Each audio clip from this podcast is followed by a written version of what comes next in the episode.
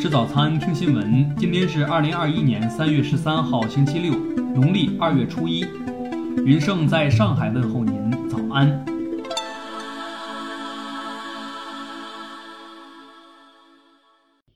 首先来关注头条消息。据美媒报道，近日，美国议员布莱恩·马斯特准备提交一项法案，要求扣留美国对华债务的还款，作为惩罚中国处理新冠疫情的一种手段。有关数据显示，截至二零二零年十一月，美国政府尚未偿还中国的债务总额高达一点零六三万亿美元。报道称，马斯克绝口不提美国应对新冠疫情不利，导致确诊病例和死亡病例全球第一的事实。他指责，由于中国完全缺乏透明度，对新冠疫情的爆发处理不当，才导致这一切的发生。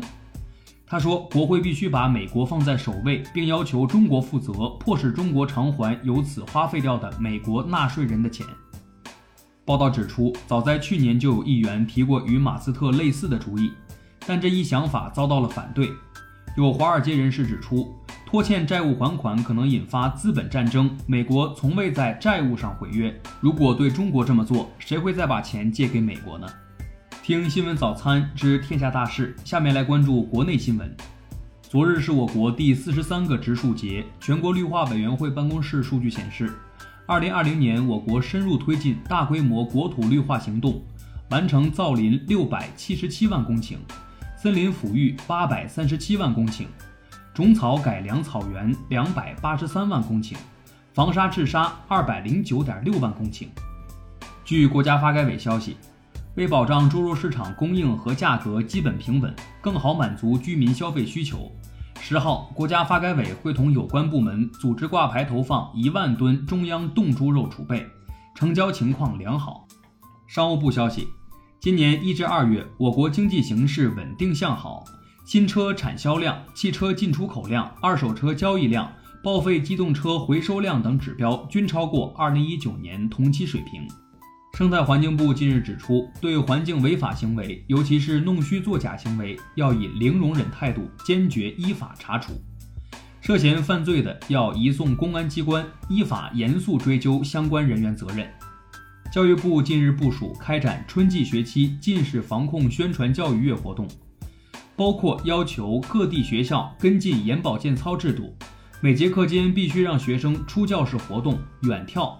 切实加强手机管理等措施。国家铁路集团日前表示，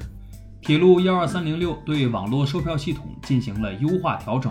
在票量充足的情况下，能自动识别六十岁以上的老年旅客优先安排下铺。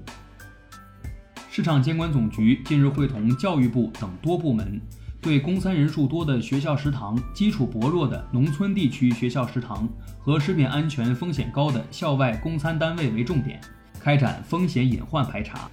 昨日凌晨，长征七号改遥二火箭成功发射试验九号卫星，主要用于空间环境监测等新技术在轨验证试验。下面来关注国际新闻。美国总统拜登十一号晚发表电视讲话。纪念新冠疫情在美全面爆发一周年，阐述其政府抗疫进展和下一阶段时间表，谴责针对亚裔美国人的仇恨犯罪上升，警告美国抗疫之战远未结束。美国明尼苏达州亨内平县法官卡希尔十一号宣布，恢复对弗洛伊德命案涉事前警察德雷克·肖万的三级谋杀指控。欧洲央行十一号决定继续实施总规模为一点八五万亿欧元的紧急资产购买计划，并在今年第二季度显著加大购债力度。此举旨在抑制市场中长期利率过快上涨，确保欧元区有利的融资条件。日本官房长官加藤胜信十二号宣布，首相菅义伟计划于四月上半月访问美国，并与美国总统拜登举行首次会谈。联合国十一号发起一项名为“只要同心协力”的全球运动，呼吁全球采取一致行动，以确保所有国家和地区都能够公平获得新冠疫苗。近日，丹麦有接种者在接种阿斯利康新冠疫苗后出现血栓，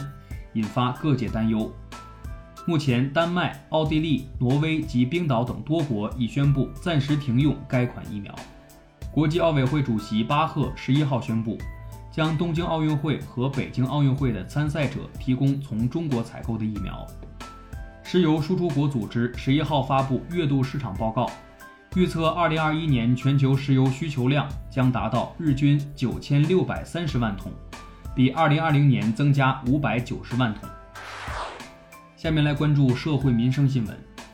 北京市官方近日拟立法制止舌尖上的浪费，有关草案以餐饮环节为重点，对食品浪费行为作出全面规范。此外，草案还明确了引导激励、劝阻举报等措施。浙江省湖州警方日前成功摧毁一特大杀猪盘网络犯罪团伙，该团伙在各地作案十余起，涉案金额高达一千万元。目前，十二名犯罪嫌疑人均因诈骗罪被依法刑事拘留。山东省住房和城乡建设厅与山东省市场监管局近日联合发布《山东省城乡生活垃圾分类技术规范》，将于六月一号起正式施行。近日，云南西双版纳发生一起野象扰民事件，当地森林警察使用防爆枪向野象方向射出两发无杀伤力的震爆弹。野象受到惊吓后退回林中，及时避免了人员伤亡及财产损失。本月九号十六时，山东省蒙阴县一公司在设备调试过程中发生事故，两名重伤人员经抢救无效后死亡。目前，公安部门已立案并控制相关责任人，具体事故原因正在调查中。最后来关注文化体育新闻。CBA 常规赛继续进行，福建一百一十五比一百一十八惜败于广州，青岛一百零四比一百二十不敌广东。国际奥委会官方消息：二零二五年国际奥委会全会将在希腊首都雅典举行，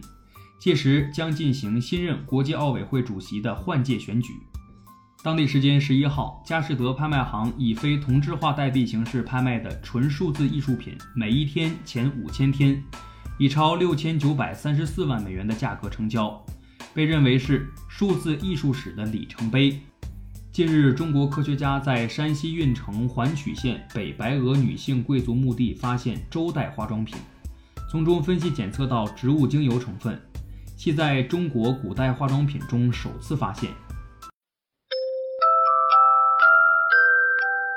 以上就是今天新闻早餐的全部内容，咱们明天不见不散。